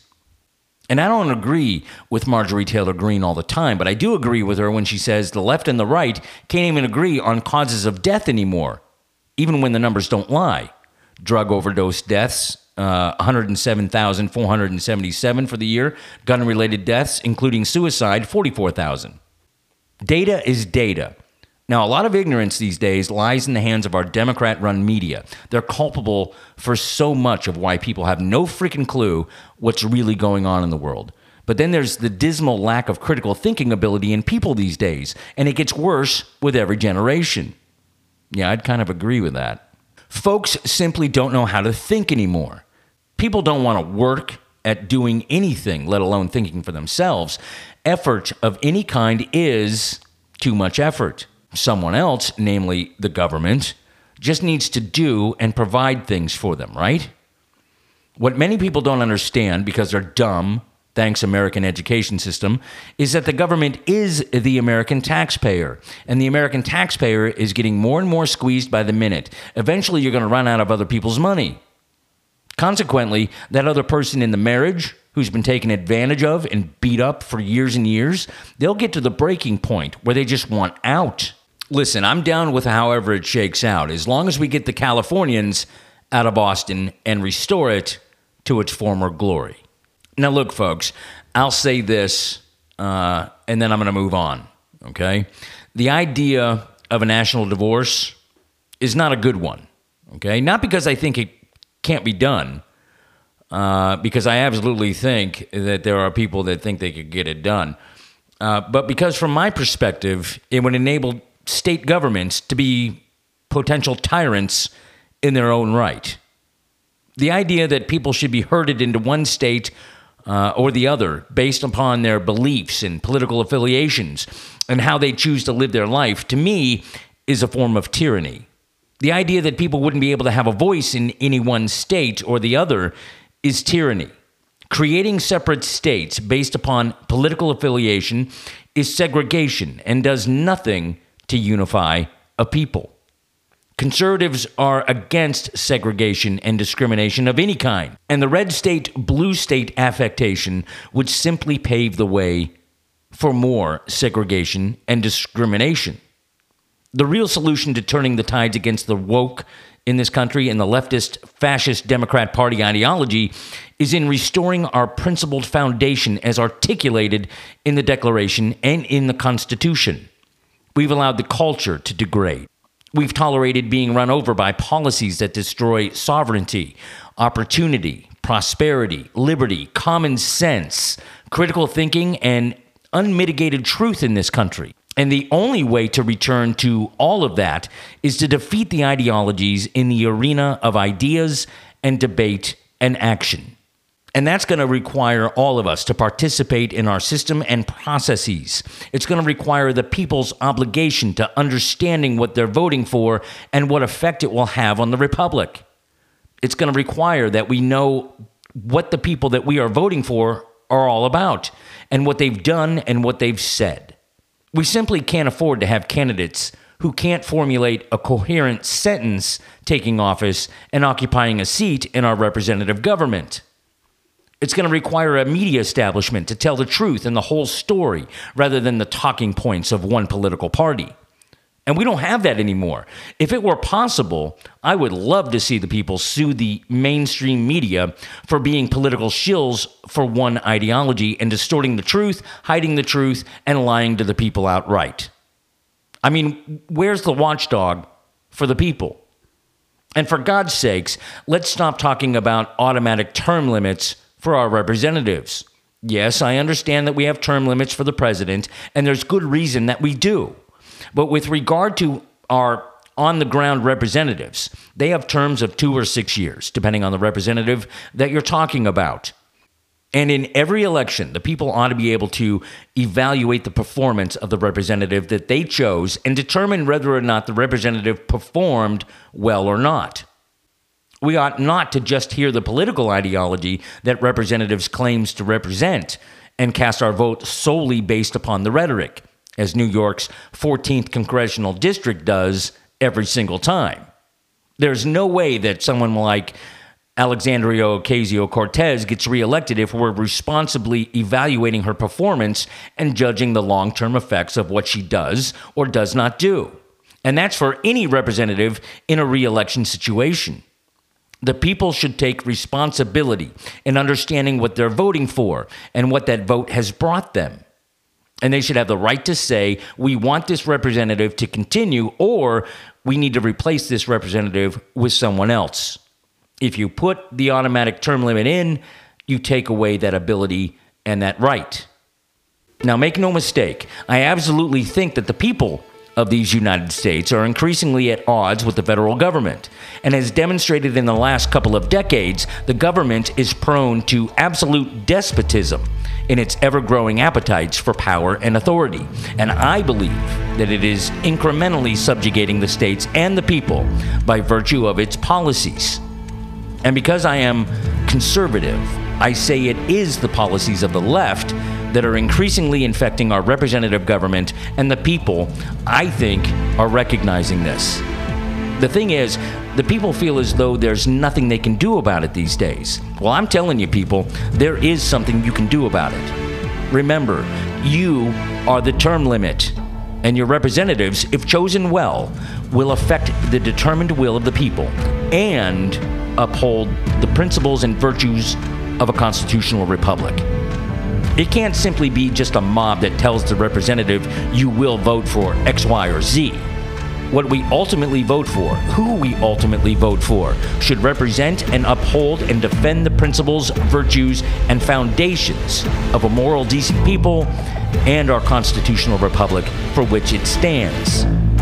We have a responsibility, we have a moral obligation and dividing the country, fragmenting the republic into two camps, will only deepen the divide and the underlying causes of our decay and degradation of our culture and country. Remember my four R's, people. Resist the left in its immorality and tyrannical tendencies. Rebel against the tyrants. Remove the corrupt. And restore the republic.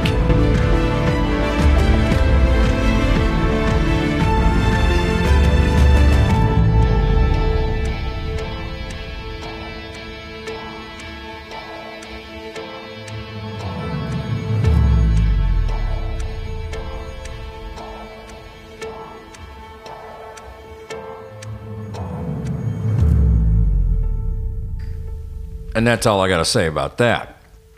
Now, as I said earlier, folks, this episode for February is uh, being published and uh, put out there in March. Okay, you're listening to this in March. Uh, and one of the reasons why it was running late, now it, it probably would have made the last day of February. Okay, but but one of the reasons that it was late was obviously, you know, I wanted to talk about the national divorce. All right, that that was over the other issues that I had planned on talking about, uh, but then uh, the national divorce issue came up, and uh, so that changed a few things. So I had to change a few things. So that was that was running behind. But more importantly, uh, there was one other thing that um, that pushed me back. Um, and uh, it's, it's not an easy thing to talk about, but I learned on the last day of February that I had lost my friend, Matthew Orr, who went by the name Matt Knight in the Checkmate with Bishop and Knight podcast fame. Um, you know, and, and, and Guywire uh, and Swanton Pod. Um, Matt had succumb to his struggles and his demons. Um, and when I got the call uh, on the last day of February, I learned that I had lost my friend. Now, Matt was my mechanic in Iraq, and um, for all his trials uh, that he had been through, the troubles that he had been through, through through any faults that he had, Matt was a very caring individual. Um, you know, you can tell that about him if you're with him long enough. He cared deeply about people and the people in his life. And he was a good friend. You know, I remember when I first met Matt, uh, we had just arrived in Iraq. Um, this was back in 2006. Um, I was washing the Humvee uh, that I had had, uh, you know, I was assigned, um, and I just finished when out of the blue, uh, Matt was hauling ass on this uh, all-terrain vehicle known as a Gator. Okay, kind of like a four-wheeler. All right. Uh, he'd come around the corner, and he was fishtailing, and Matt was driving Um, there was some other guy in the passenger seat. I don't remember who it was. Um, but as Matt came around the corner, he let out this big old rebel yell uh, and looked right at me with the biggest smile uh, of teeth that I'd ever seen. Okay. Um, you know, of course, being an older guy, I started cussing, right? Uh, cussing a blue streak about it. But as he's going by me on the hum on the uh, Gator, he he doesn't even break eye contact. He didn't even break eye contact with me. He just, you know, the biggest smile with teeth, uh, looking at me the whole time he's passing me by. Now, uh, I had come to realize that he was one uh, one of about four mechanics assigned to the 105th Engineer Group Higher Headquarters Company. Uh, Matt was rambunctious, as young guys tended to be, and uh, it didn't take long for me to learn that he was kind of a jokester.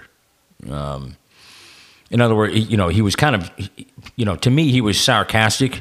He was kind of a smart ass.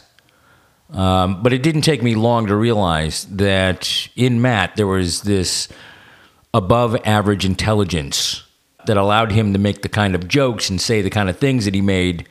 Uh, and it made others, you know, ha- you know, you had to think about it, you know. Um, Matt was a good mechanic. He was a really good mechanic.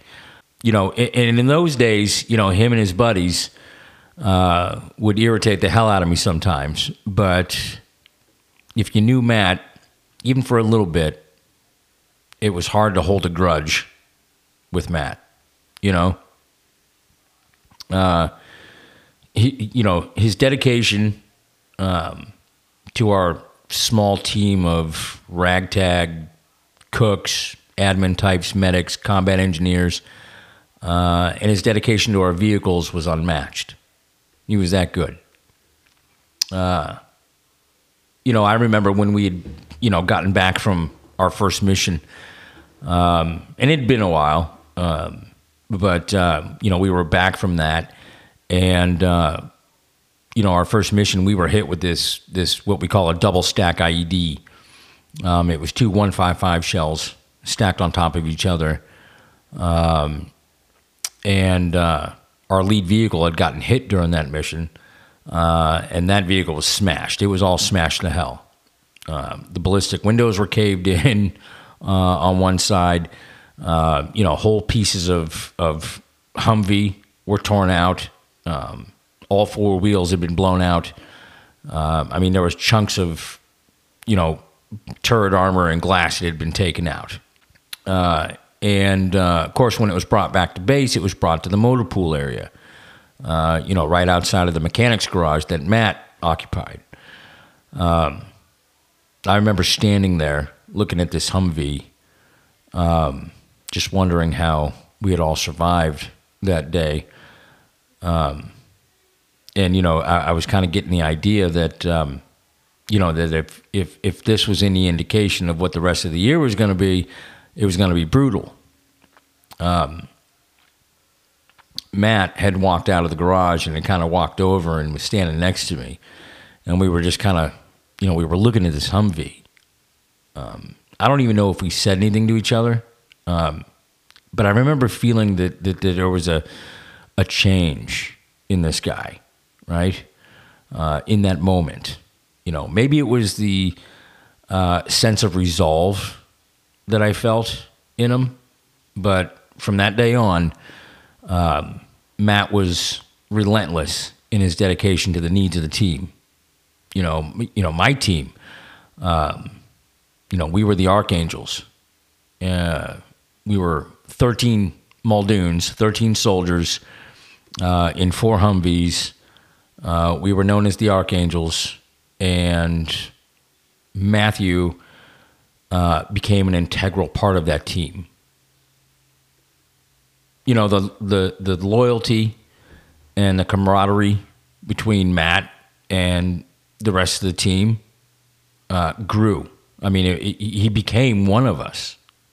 You know, um, you know, I, I don't think I was the oldest guy on the team, but you, you, know, I think I was the second oldest guy on the team.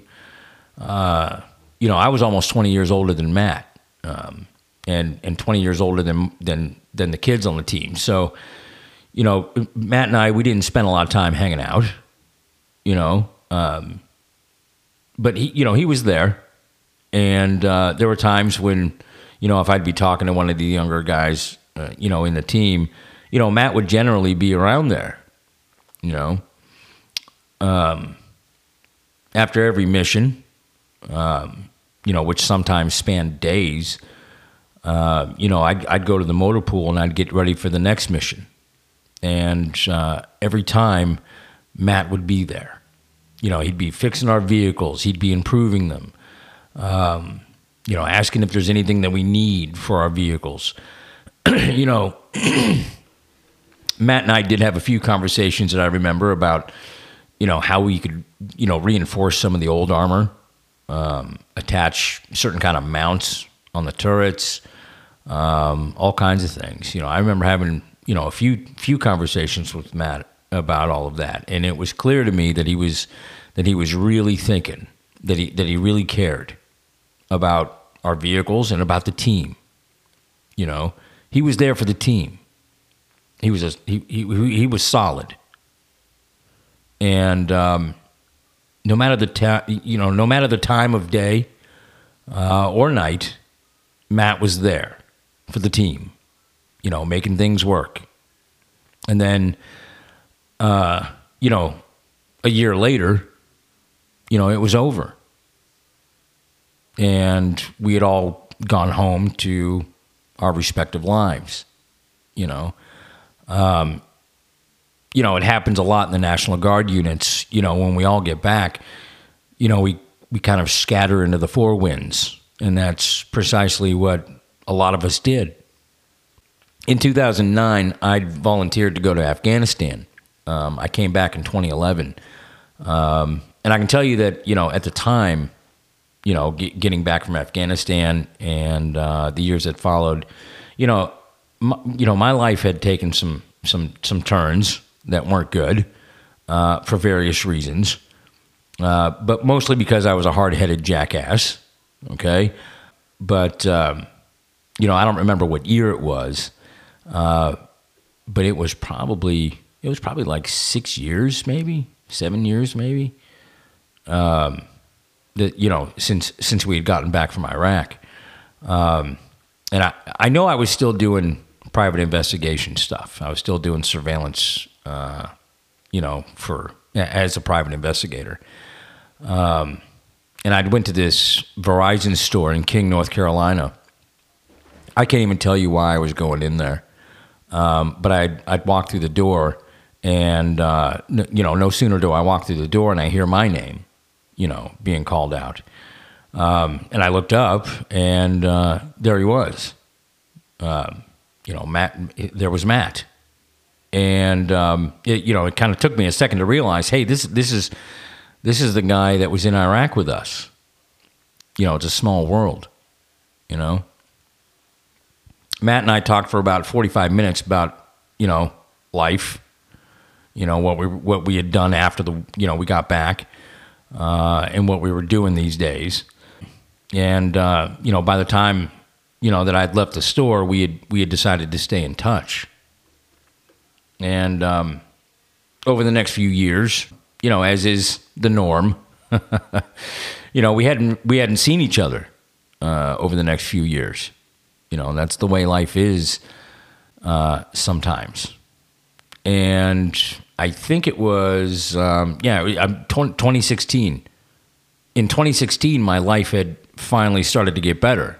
Okay, I'd started to you know turn things around, uh, get on a better path. Um, you know, I'd been able to put everything behind me uh, and start building a better life.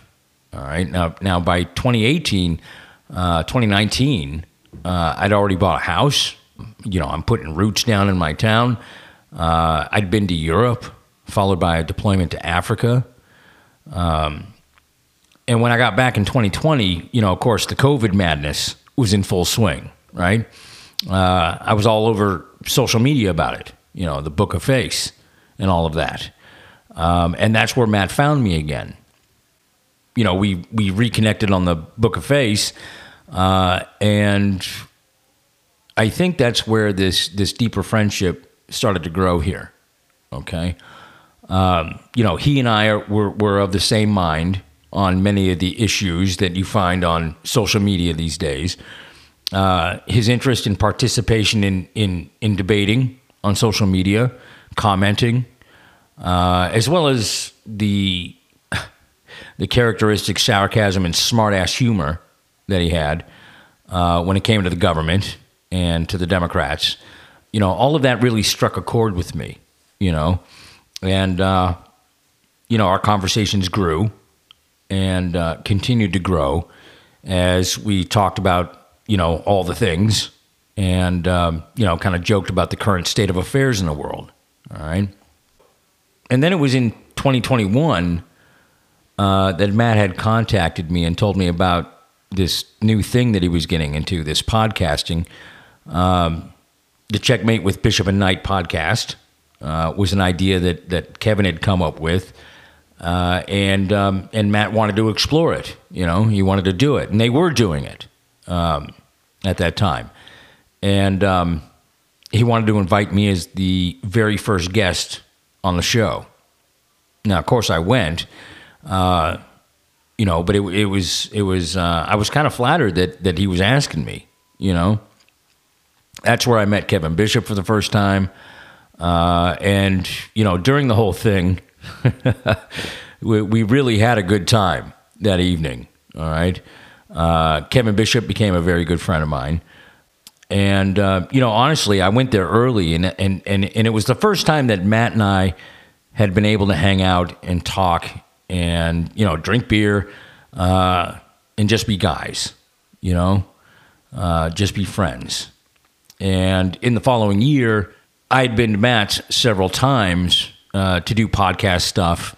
Uh, you know, I, I, helped him pick up furniture for his apartment, um, you know, things like that. And every visit that I made, you know, to, to Matt's place, I felt that we'd become closer and better friends, you know. Um, you know, it was Matt that got me interested in podcasting in the first place. You know, he's the one in, that that uh, inspired me to develop this show. I learned everything I could about these these programs and systems from Matt. You know, um, he was he, he he taught me a lot of this stuff, um, and I realized how much I enjoyed you know doing this podcast thing, and I look forward to uh, you know, the day when I can do it all the time. But at that time, Matt had given me an outlet, something that I really enjoyed doing. And, um, you know, we'd, we'd talk to each other all the time and uh, collaborated on a whole bunch of things. Um, you know, since we lived in two different cities, we spent a lot of time on, you know, Duo uh, or other internet communications um, where we could, you know, kind of talk about things. And um, I, I, will never forget this. One evening we were talking about, we had gotten onto the subject of my ex wife. Um, and I, I don't even remember what, what got us there, but, you know, he'd said, you know, I've never heard you say one bad thing about Michelle. And, um, you know, I, I, I, agreed with him. I, you know, there was, I don't have a bad thing to say about her. I can't. I, I don't. Um, and that's when you know we he kind of opened up. You know, um, we talked about the relationships that that we had already had, and and and how we had grown over the years to understand you know our our lives uh, and the people in them. You know, um, I told him that um, you know Michelle had been you know kind of the impetus and uh, the biggest reason for so much positive change in my life. And, um, you know, she was really behind me uh, making those changes, right? And uh, like I said, Matt, Matt opened up to me and told me that life really began to change for him uh, fundamentally when he had met, you know, his wife, Allison. You know, he and I, um, we had that mutual respect and understanding of each other. You know, two guys who had gone through hell, um, tough times, and uh, gotten past it all. And uh, both of us could relate um, you know, to a good woman in our life and what that meant for each of us. You know, it, it was it was a profound conversation, and it was what I saw as the deepening of our friendship. You know, it was sort of like the next level in the evolution of our friendship. You know. And I remember thinking to myself, you know, this is such an unlikely friendship. You know, uh, I'm like 20 years older than this guy. Uh, and, you know, neither he or I could have predicted that we would have become friends, you know, so many years after the war. Um, but here, here we were, you know, two guys from completely different times in completely different areas, uh, brought together as friends because of one year in Iraq, you know? You know, and just to give you an idea where I was at the time, you know, Matt was one of two people that I knew that I could go to after work and hang out, uh, or even on my days off, you know, doing whatever. He was one of two people that I did that with, you know, where usually it was because of the podcast, but, you know, one of two people you know, and then over the over the next year, you know, 2022, he invited me to, you know, be be be at his wedding, and um, you know, I didn't really know anybody there, but I had met, you know, a few more of his friends that day, you know, you know, and I was honored that he had invited me to the wedding, and um, invited me to stay, you know, for the reception. You know, that was a good day. Um, you know, he continued, you know, with his passion of the podcast, uh, Swanton Pod and uh, Guywire. Uh, but it was the Swanton Pod that he really had, you know, started to put his energy into. Okay. And it was here that he really started to see, you know, his, his efforts pay off. You know, uh, Swanton Pod uh, had started to get some recognition and some popularity in the wrestling world that he enjoyed. Okay, he was a big wrestling fan, and I gotta say, I never, you know, could get into the big boy ballet. Okay, uh, known to the rest of the world as wrestling. Okay, but but but Matt was definitely into it. Okay, it was definitely a passion of his, and that passion started to create something in in in his world uh, that was growing. Okay, would continue to grow uh, and and I think it was it, you know it was becoming wildly successful in the podcasting world. Okay, um, I remember seeing the posts about the first real event that he uh, and his buddy um, Roadhouse would be going to, uh, and how big that thing was going to be. You know, he was making it. You know, he was making it. He was doing it, and um, you know, as his friend uh, I was proud of him.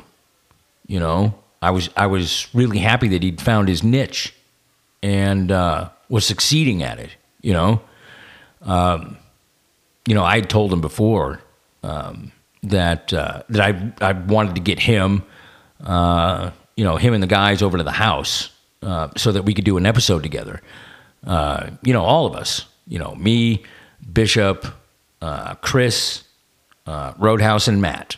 You know, it was going to be a fun episode. You know, I really, I really couldn't wait to do that, and I was excited uh, for the future of my podcasting uh, and being around guys who liked, you know, to do podcasting and and you know do it about the things that interested them the most. You know, um, so I was really excited. I couldn't wait to make that happen. But um, on the last day of February. you know, life had taken a turn that I never wanted it to take. You know, life had taken that turn that nobody wanted to take. You know what I mean? Um, when I got the phone call from Roadhouse, and uh, you know when he told me what had happened, you know I was stunned. You know I couldn't I couldn't believe what I was hearing. And, you know, for a good while, the only thing I could say was, you know, to ask why. Why would he do this? You know? Um, I never saw it coming. You know, nobody did. And although that he had left the military, you know, years ago, um, by virtue of the places that we'd been, you know, and the oath that we took, um, you know, he was my brother in arms, you know, and over time, he became my friend. You know, I've, I've been through hell, you know, through the kinds of hell uh, that I made for myself uh, and through the hell of circumstance. Okay, I've witnessed uh, the hell uh, in men that I considered friends and brothers, uh, and I've seen them come out of the other side of those of those struggles better men. And Matt, Matt was one of those guys. You know, he'd been through hell and uh, had some struggles and some troubles, uh, as as a lot of us do. But he he'd been through the wringer, and uh, he'd come out the other side a much better man. And as I said, you know, he was my friend. You know, this this this this really crushed me because I don't understand why why my brother would leave us in this way. You know, because like I said, he made it. You know, he was making it, man. He was my friend. And now he's gone. I don't know why he's gone. You know, I don't I don't know what I don't know what you know I don't know what caused this. I don't I don't know why he went out this way. There's nothing that I can do for him. If I didn't known something, I'd have done something for him. You know, if I if I'd have known. But the, but that's the thing. you know, you don't always get to know. A lot of times people don't know. And that's by design. You know, we don't we don't recognize we don't always recognize you know when somebody's at that point in their life. You know what I mean? I mean, if I'd have known I'd have certainly done something for him. But but you know, and I mean, you, know that I know. You you know, it, when things like this happen, you cannot blame yourself. You know? You can't blame yourself. But man, I can't stop thinking that if I'd have known something, that maybe there might have been something I could have done. You know?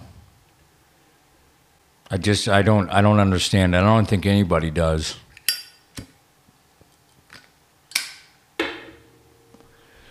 Like I said, this one this one has really crushed me. Uh, because, like I said, he, he, he was making it. And he was my friend. And now he's gone. There's nothing I can do about it now. Except to be there, you know, on, on, on the last day when I offer my respect as a brother and a friend to him and to his family. Christian Matthew Orr is survived by his new wife and his children. I know that he loved them dearly. He was a good man with a good heart. He was a brother to old soldiers, and he was my friend. I hope that he's at peace now. And I'm going to miss him dearly. You know, one of the things that Matt had told me when I started doing this show was that um, he loved the music that I put into the shows. And um, Matt, I know you're listening. The music's for you, bud.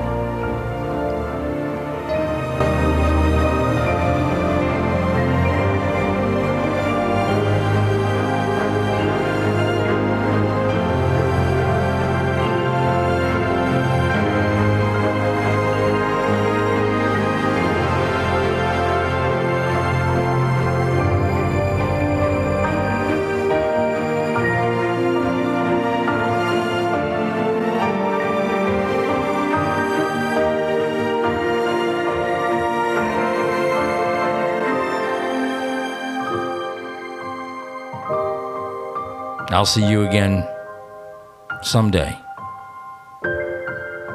but not today.